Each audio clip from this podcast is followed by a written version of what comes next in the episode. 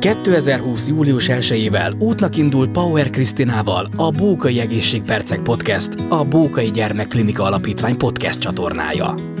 Minden második szerdán az első számú Bókai Gyermekklinika orvosaival, ápolóival, pszichológusaival, szakembereivel hallgathattok tartalmas, érdekes beszélgetéseket.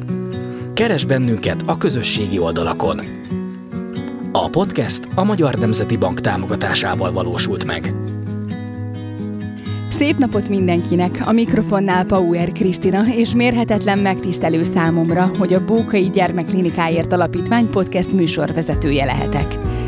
Július 1-től minden második szerdán a klinika szakembereivel, orvosaival, ápolóival, dietetikusaival és pszichológusaival fogok beszélgetni, akik a gyerekeknek segítenek, értük dolgoznak, a hivatásukkal adnak erőt a gyógyulásukhoz.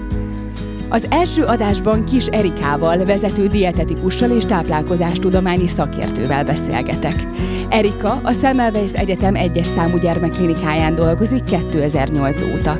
Gyermekkori álmát váltotta valóra azzal, hogy elsősorban gyerekekkel foglalkozik, és egy szelíd gyógymód segítségével javíthat az egészségi állapotukon. Az osztályon cukorbeteg, valamint endokrin és anyagcserebetegségben szenvedő gyermekek és fiatalok kivizsgálásával és kezelésével foglalkoznak. Erikával beszélgetek a dietetikusi hivatásról, a betegség kialakulásáról, tendenciáiról, a gyermekek cukorbetegségéről és annak kezeléséről, illetve a klinikán foglalkozó osztály munkájáról. Fogadják a beszélgetést sok szeretettel!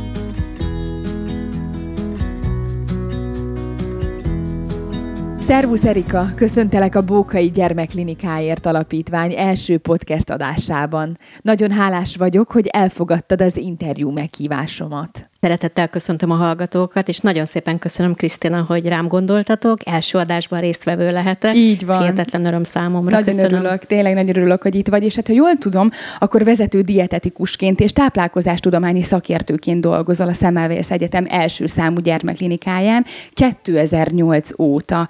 Hogyan jött ez a hivatás? Mesélsz nekem egy picit erről?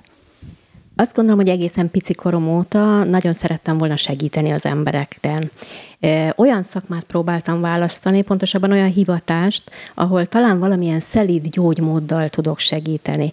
Kevésbé vonzott mondjuk a sebészet, vagy valamilyen manuáltechnika, olyan területet szerettem volna választani, ahol hosszú éveken keresztül lehet kísérni a pacienseket, esetleg valami olyan diétával, ami javíthat az állapotukon, egészségükön, illetve amikor olvastam olyan betegségekről, ahol a diéta határozza azt meg, hogy egyáltalán életbe maradhatnak vagy sem, akkor rögtön beleszerettem ebbe a területbe, és úgy gondoltam, hogy ezt nekem találták ki, és ezzel szeretnék foglalkozni. Nagyon, nagyon érdekes, és hogyan jöttek a gyerekek a képbe?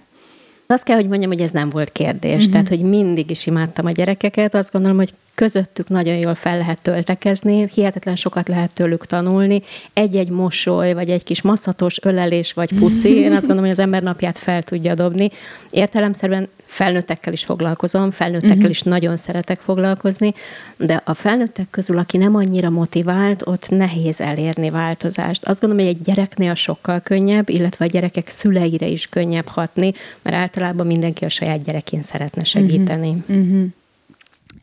Hagy kérdezem meg, mert olyan nagyon sokszor találkozunk ezekkel a kifejezésekkel és elnevezésekkel, hogy diabetológia, dietetikus, táplálkozási szakértő. Mi a különbség a fogalmak között? Nem túlzottan egyszerű, azt gondolom, például azt a szót kimondani, hogy dietetikus. Ja, most bele is őszintén, én sem nagyon szeretem ezt a kifejezést, de hát ez a magyar megfelelője. Uh-huh. A dietetikus az a szakértő, az a főiskolai és vagy egyetemi végzettséggel rendelkező szakértő, aki csak és kizárólag diétákkal foglalkozik. Uh-huh. Tehát nem orvosok vagyunk, mi nem diagnosztizálunk, nem mi mondjuk meg, hogy az adott embernek mi a betegsége, ellenben ha tudjuk, az orvos által által diagnosztizált a betegség, a folyamat, abban nagyon jól tudunk partnerként működni, uh-huh. csapatban tudunk részt venni és dolgozni, és össze tudjuk állítani az adott betegségben, vagy esetleg egy állapotban, mondjuk terhesség, vagy egy idős ember, vagy egy gyerek esetében uh-huh. a táplálkozással kapcsolatos legfontosabb ismérveket, ezt meg tudjuk tanítani, ezt meg tudjuk mutatni gyakorlatban, hogy akár hogy kell elkészíteni, és úgymond kézen tudjuk fogni a pacienst, illetve a szüleit, a családja, és akár egész élet keretén keresztül tudjuk kísérni uh-huh. őt. A diabetológus az az orvos, az a szakorvos, aki kifejezetten a diabétesszel, a cukorbetegséggel foglalkozik. Uh-huh. És a táplálkozástudományi szakértő? Ugye a végzettségeim során több mindent tanultam. Az uh-huh. első lépcső vagy első grádus az a dietetikus volt, tehát úgynevezett főiskolai vagy a mostani bolonyai rendszerben a BSC végzettséget szereztem meg magamnak. Uh-huh. Majd utána, amikor Magyarországon is nyílt arra lehetőség, hogy egyetemi szintű fokozatot szerezzen az ember, akkor váltam úgymond egyetemi szintű táplálkozástudományi szakértővé. Ezt a mindenit. Hát gratulálok. Nagyon szépen köszönöm. Azt gondolom, ez csak eszköz annak érdekében, hogy esetleg minél jobban, alaposabban jobban tudhassa az ember a saját szakterületét, uh-huh. és minél jobban tudjon segíteni másokon. Uh-huh. Erika, ha jól tudom, 30 könyvet írtál. Segíts nekem, hogy jutott erre időd, és, és maga a témákat hogyan dolgoztad föl? Úgy gondolom, hogy a dietetikai munkának nagyon-nagyon fontos eleme, hogy az ember személyesen találkozzon mind a pacienssel, mind a szülőkkel, de az ott elhangzottak néha jó, hogyha valamilyen struktúrált formában is a kezükbe kerülhet, és így jött a könyv, cikkírás, újságírás, egyéb ilyen területe, és adódott lehetőségem arra, fölkért egy könyvkiadó, hogy elkészítenék egy könyvet, így indult az egész, uh-huh. és azt gondolom, hogy aránylag sikeresnek tűnt ez a fajta konstrukció, és folyamatosan újabb témák kerül kerültek napvilágra. Igazság szerint a válogatásnak a célja az volt, hogy olyan témákat válogassunk, amelyek a leggyakrabban előforduló diéták és korképe, a legtöbb embert érintőek. Ez egy nagyon-nagyon kellemes időszak volt számomra, bevallom őszintén nagyon szeretek írni, mm. és amikor visszajelzéseket kapok a paciensektől, az, az még inkább szárnyakat ad. Erika, még egy kérdés így a hivatásod területén, hogy itt nem csak a klinikán találhatnak meg a szülők vagy az érdeklődők, hanem a közösségi felületeken is megkereshetnek? Teljes mértékben, tehát azt gondolom, hogy ebben is fejlődni kell mindannyiunknak, uh-huh. tehát a mai korban a fiatalok elsősorban a digitális térben mozognak, uh-huh. tehát e- ezért természetesen mind a, a, a Facebookon, mind az Instagramon és egyéb oldalakon természetesen elérhetne, és nagyon szívesen adok választ nekik. Mióta van jelen ez a betegség, akár egy cukorbetegségre gondolok Magyarországon, és hogyan változott a betegség kialakulásának a tendenciája? Ugye a táplálkozással összefüggő betegségek, azok nem új keletű dolgok. Nagyon régóta, több tíz, több húsz, több száz éve tulajdonképpen találkozunk ilyenfajta betegségekkel. Uh-huh az előfordulása, illetve a tudománynak a fejlődése abban segít, azt gondolom, hogy számunkra is, meg a kisbetegeink számára is, hogy minél jobban, pontosabban tudjuk kezelni ezeket az eseteket, illetve esetleg nehogy tragikus vége legyen, hogy esetleg valami visszafordíthatatlan folyamat indulhasson uh-huh. el.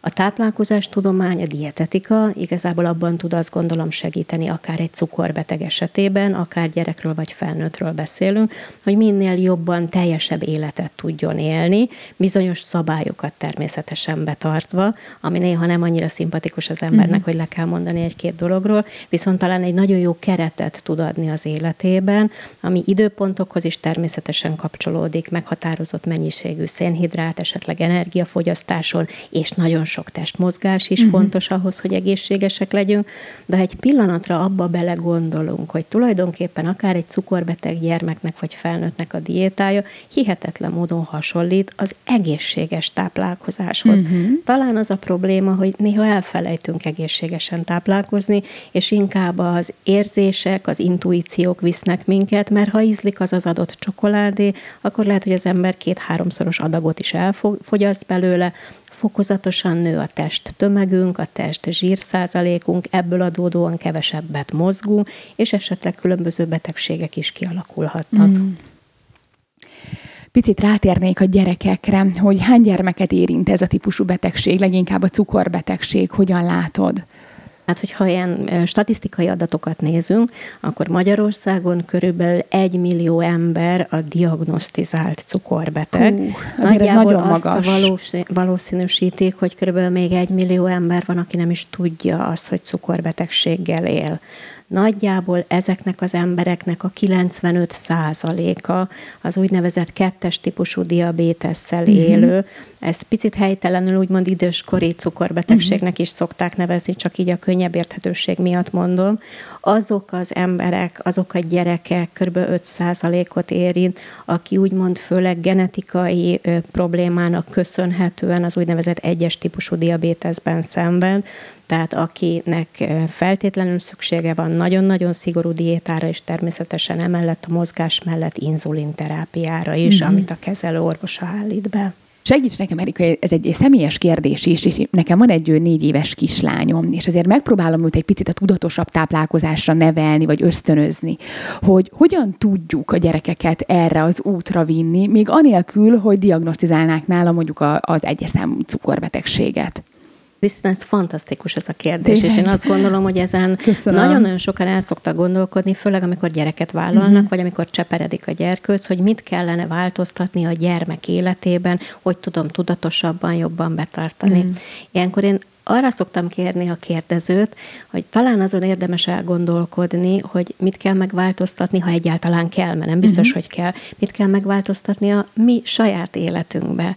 Mert ugye a gyermekünk nagyjából a mi leképezéseink. Tehát, hogy ahogy mi otthon élünk, amilyen példát mutatunk, és ez teljesen mindegy, hogy mondjuk a tévénézési szokásokat érinti, uh-huh. vagy a mhm. táplálkozási szokásokat. Tehát amit én otthon elkészítek, akár édesanyaként, amit én eszem otthon, a gyermekem is azt fogja fogyasztani, mondani, illetve a példát rólunk, illetve a párunkról fogja venni. Hmm. Tehát ha édesapa egyszerre nyolc szelet rántott húst fog elfogyasztani, akkor elég nagy a valószínűsége, hogy a gyermek is ezt a fajta táplálkozást és szokást fogja követni. Hmm. Tehát rád pillantva, én azt gondolom, hogy nagyon sok változtatni valóra biztos, hogy nincsen szükség, de az természetesen, hogy konkrétumot is mondjak, érdemes átgondolni, hogy ugye melyek azok az élelmiszerek, amelyek nem túlzottan egészségesek. Uh-huh. Ugye mhm. dietetikusként általában nem szoktuk azt mondani, hogy tilos egy élelmiszer, mert hogy élelmiszeripar gyártja, nem rossz, nem kellemetlen, nem okoz úgymond rögtön problémát és gondokat, viszont azon érdemes elgondolkodni, hogy a nagyon magas szénhidráttartalmú, vagy nagyon magas zsírtartalmú ételekből uh-huh. nem biztos, hogy rendszeresen vagy nagy mennyiséget kell fogyasztani.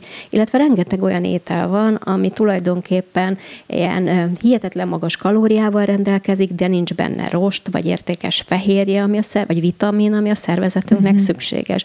Tehát általánosságban azt el lehet mondani, hogy ezeket az üres kalóriákat vagy célszerű teljes mértékben elhagyni, vagy csökkenteni a mennyiségét, konkrétan cukro, cukros üdítő italok. Uh-huh. Tehát például, ha megvizsgáljuk a magyar gyermekeket, az átlag magyar gyermek, és ez olyan borzasztó kimondani, naponta másfél-két liternyi cukros üdítő italt fogyaszt, és ez az átlag. Tehát van, aki négy litert fogyaszt, van, aki egyáltalán nem fogyaszt. Tehát, hogy ez biztos, hogy nem jó. Tehát ezen változtatni kell, akinek uh-huh. az életében például ez van. Nagyon sokszor látom, tapasztalom, hogy a gyerekek nem nagyon szeretik a zöldségeket. Tehát, hogy erre viszont nekünk kell kitalálni otthon olyan módszereket, vagy akár szakemberként is, hogy hogy lehet jobban elfogadtatni a gyerekekkel, hogy gusztusos legyen, hogy incsiklandó legyen, mm-hmm. hogy finom legyen, hogy felkeltse az érdeklődését. Erre például nagyon jó szokott lenni, hogyha a gyerekeket is bevonjuk az ételkészítésbe. Mm-hmm. Tehát akár otthon édesanyaként te is egy csemetédet nyugodtan be tudod vonni, és biztos, hogy meg is szoktad tenni. Fölülteted akár a konyhapultra, persze úgy, hogy ne legyen veszélybe, és ne nyúljon bele a forró vízbe, de hagy legyen, része, hagy legyen részese az ételkészítésnek. Ez mindenképpen pozitív hatással van, és hát a szabadidőnkben családilag menjünk el mozogni, kirándulni, sétálni, vagy bármilyen sportot üzzünk együtt. Mm. Egy laikus kérdést engedj meg nekem, hogyha ha Isten ne adja, megtörténik a baj, akkor hogyan tudjuk észrevenni, és milyen tünetekre kell figyelnünk a gyermeknél? Ugye abban az esetben, hogyha indokolatlanul nagy mennyiségű a testtömegvesztés, tehát fogy a gyermek, nagyon szomjas, nagyon sokat uh-huh. pisil, fáradékony, sokkal idegesebb, nyűgösebb, akkor általában azért a szülők el szokták vinni a gyerekorvoshoz, ha gyerekekről mhm. beszélünk uh-huh. értelemszerűen, és a gyerekorvos megvizsgálja, célzós vizsgálatokat végez természetesen, és tulajdonképpen egy egyszerű laboratóriumi vizsgálattal meghatározható, hogy például a vércukor szintje magasabb tartomány tartományban van, vagy sem, és általában ilyenkor centrumokba, mint például ide az egyes számú gyermekklinikának a szuper jó diabetológiai központjába kerülnek a gyerekek, ahol szakavatott orvosok, dietetikusok foglalkoznak, illetve kiegészítésként természetesen pszichológusok, uh-huh. illetve az asszisztensek és a nővérek is nagyon sokat tudnak segíteni abban, hogy egy életmóddá alakuljon az ő kis betegsége, és onnantól kezdve talán már az ember nem is kifejezetten a betegségről, hanem inkább az állapotról és ennek ennek a megoldásáról gondolkodik. Erika, mi jelenti a legnagyobb kihívást ennek a betegségnek a kezelésében itt a gyermekeknél és itt a klinikán? Azt gondolom, és ugye én a saját szemszögömön tudom nézni, tehát főleg a diéták tekintetében, tehát egy olyan gyerkőcnél, aki megszokta, hogy rendszertelenül meghatározott étkezési időpontok nélkül éli az életét, és azt megpróbáljuk struktúrálni, és mondjuk naponta hatszor kell uh-huh. étkeznie, meghatározott mennyiségű szénhidrát tartalmú ételt, az az első időszakokban kihívás szokott jelenteni. Uh-huh. Egy kisebb gyerek nem lelkesedik attól, hogy mondjuk meg kell mérni a vércukor szintjét szintjét, vagy akár az inzulint be kell adni. De az általában egy átmeneti időszak, azért egy-két héten belül ezt meg szokták szokni kórházi körülmények, még hogyha nagyon jó körülmények is vannak nálunk, és, és azt gondolom, hogy nagyon szép színes falak és játékok, uh-huh. és minden pozitívum próbálja a gyerekeknek a, a kedvét úgymond javítani, azért nem olyan, mintha otthon lenne. Tehát maga a kórházban való idő eltöltése sem szokott pozitív lenni, de azt gondolom, hogy tényleg a jókedvű, kedves, szerető kollégák ezen nagyon-nagyon sokat tudak, tudnak, vagy tudunk segíteni. Uh-huh. De mindenképpen a legelső, hogy a gyerekkel ezt célszerű megbeszélni, tájékoztatni róla, és utána az egész családot tanítani, edukálni. Tehát ez nem csak az anya feladata, uh-huh. hanem ugyanúgy az édesapa, a nagyszülők is jó, ha részt vesznek, ha testvérek vannak, tehát hogy az információ is meglegyen, hogy tudják, illetve tudjanak figyelni az érintett csemetére, hogyha esetleg rosszul van, akkor mit kell tenni, vagy mikor mennyit kell ennie, vagy jó fejségből mondjuk a tesók ne etessék uh-huh. meg mhm. másfajta étele, és itt a jó fejséget tényleg pozitívnak értem, tehát általában a testvéri összetartás uh-huh. szokott lenni, hogy mondjuk mondjuk egy pici csokit elvisznek, és odaadják a diétázó csemetének, de ezt meg kell érteniük, hogy ezt nem lehet értelemszerűen. Nehéz a szülőkkel megértetni ezt a dolgot?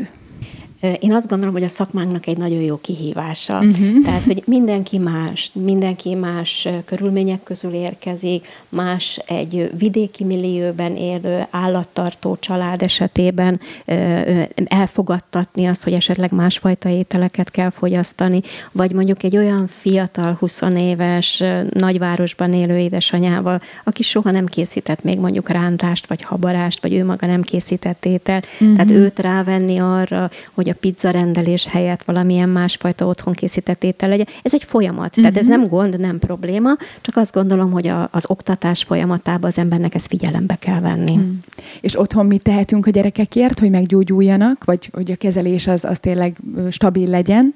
Azt gondolom, hogy a legeslegfontosabb a szeretet, uh-huh. tehát a szülőknek, a családnak az összefogása és az összetartása, tehát ez alapvető fontosságú, és értelemszerűen amellett az javaslatokat, az úgymond orvosi utasításokat betartani, tehát precízen pontosan, amit a kezelőorvos, vagy a diéta tekintetében, amit a dietetikus javasol, azt mindenképpen be kell tartani, és a folyamatos kontrollok azt gondolom, hogy mindenképpen pozitív visszajelzés lehet a szülőnek is, meg a gyereknek is, hogy milyen ügyesen tudja tartani a saját hmm. diétáját. Ez szakmai kérdés a következő, hogy ő a klinika ezzel a betegséggel foglalkozó osztálya miért kiemelkedő? Én azt gondolom, hogy egyrészt a hihetetlen nagy szakmai tudás uh-huh. okán, tehát olyan hihetetlen karizmatikus orvosok dolgoznak itt nálunk, akiknek akkora nagy szakmai tapasztalatuk van hazánkban, illetve külföldön is, akik alapját tudják képezni ennek a gondozásnak. Mindezen túl az a nővérgárda, azok az asszisztensek, akik ott dolgoznak, és például, hogyha a vezető, osztályvezető főnővért említhetem, tehát az ő szakmai és dietetikai tudása, ami egy hihetetlen fantasztikus, én azt gondolom, hogy kulcsa a sikernek. És mindezeken túl mind a dietetikus csapat, mind a pszichológusok is, én azt gondolom, hogy segítséget nyújthatna, és azért azt gondolom, hogy nagyon jó helyen vagyunk, tehát ez a klinika vezetősége minden pozitív támogatást megad. Erika, neked mi ad erőt ebben a hivatásban? Ami engem motivál és erőt ad, az a gyerekeknek a mosolya. Hmm. Tehát amikor én kinyitom az ajtót, a rendelőmnek az ajtaját, ahol azért általában lehet hallani, hogy gyerekek kopognak, mert kis tappancsok csapkodnak oda az ajtóhoz, és kinyitom az ajtót, és a gyerek nem elsírja magát tőlem, hanem oda rohan, és még lehet, hogy a maszatos kis mancsával vagy arcával ad nekem puszit. Én azt gondolom, hogy az a lehető leg, leg, legszebb dolog, számomra a legszebb dolog. De természetesen mindezeken túl, ahogy látom az ő egészségüknek a, a, a, a biztosítását, ahogy szépen fejlődnek, az mindenképpen egy pozitív visszajelzés, És mindezeken túl ugye mi az oktatásban is részt veszünk, tehát például dietetikusokat is oktató, amikor az itt lévő dietetikus hallgatók úgy mennek el egy gyakorlat után, hogy wow, én gyerekdietetikával szeretnék foglalkozni, vagy milyen jó, hogy erre a szakterületre jöttem, akkor azt gondolom, hogy már nem keltem fel hiába, és, hmm. és azt gondolom, hogy tudok meríteni ebből. Annyira árad belőled a pozitivitás, sugárzol, és, és hihetetlen tényleg, amit most itt mesélsz nekünk, tehát, hogy abszolút, abszolút átérzem azt, hogy, hogy mit is érezhetnek a tanulók ha már tanulók, hogyan lehet hozzátok jelentkezni, hogyha engem esetleg érdekel a diabetológia? Mint magánszemélyként gondolod, én úgy gondolom, hogy ebben is természetesen tudunk segíteni. Azért ugye elsősorban klinikai szinten, ugye az orvosképzésben, uh-huh. a mhm. dietetikusok képzésében veszünk aktívan részt. Aki ezekre a studiumokra jelentkezik, értelemszerűen előbb-utóbb meglátogat minket, és rövidebb, hosszabb időt itt tölt nálunk. De természetesen arra is van lehetőség, hogy önkéntesként az ember jöjjön egy klinikára segítőként. Uh-huh. A kórházi önkénteseknek van egy alapítványa például, azon keresztül is részt lehet venni, illetve ha kifejezetten a diabetológiára gondolunk, uh-huh. akkor különböző alapítványok, egyesületek vannak, akik a diabéteses gyermekeknek az életét segíti. Ha csak egyet emelhetek ki ezek közül, akár a Szurikáta Alapítvány, uh-huh. akik rengeteg szabadidős programot szerveznek, és ott is lehet önkéntesként uh-huh. dolgozni. Mi az út, mi a jövő, akár így a klinikán belül? Én azt gondolom, hogy ha az ember egy olyan helyen dolgozhat, és ezt elmondhatom azt gondolom magamról, amikor az ember azt érzi, hogy jó helyen van, megbecsülik a munkáját, esetleg néha egy-egy pozitív visszajelzést mm. a hmm. kollégáitól vagy a vezetőségtől is kap, ez azt gondolom, hogy mindenképpen szárnyakat ad, és azt a szeretném tulajdonképpen megtapasztalni úgy a kis pályafutásom során, hogy egyre több egészséges gyermek és felnőtt legyen, akinek valamilyen diétája vagy problémája le van, azt tudjuk minél jobban úgymond kezelni, támogatni, segíteni, és hogyha azt el lehet mondani, én aránylag régen kezdtem már a pályafutásomat, én 94-től dietetikusként uh-huh. dolgozom, vannak már olyan pacienseim, akiknek a saját gyermekeik is megszülettek. Tehát gyerekként ismertem meg őket, és már a saját gyermekeiket neveli. Azt gondolom, hogy ennél pozitívabb visszajelzés nem kell arra, hogy igenis, akár egy diétával is teljesen egészséges életet lehet élni. Kifejezetten egészséges gyermekek is, és illetve szüleik is megkeresnek, ugye, téged? Ez abszolút mértékben így van. Ugye uh-huh. a mhm. klinikánknak nem csak szakambulanciai ellátása, hanem fekvőbeteg osztálya is vannak értelemszerűen,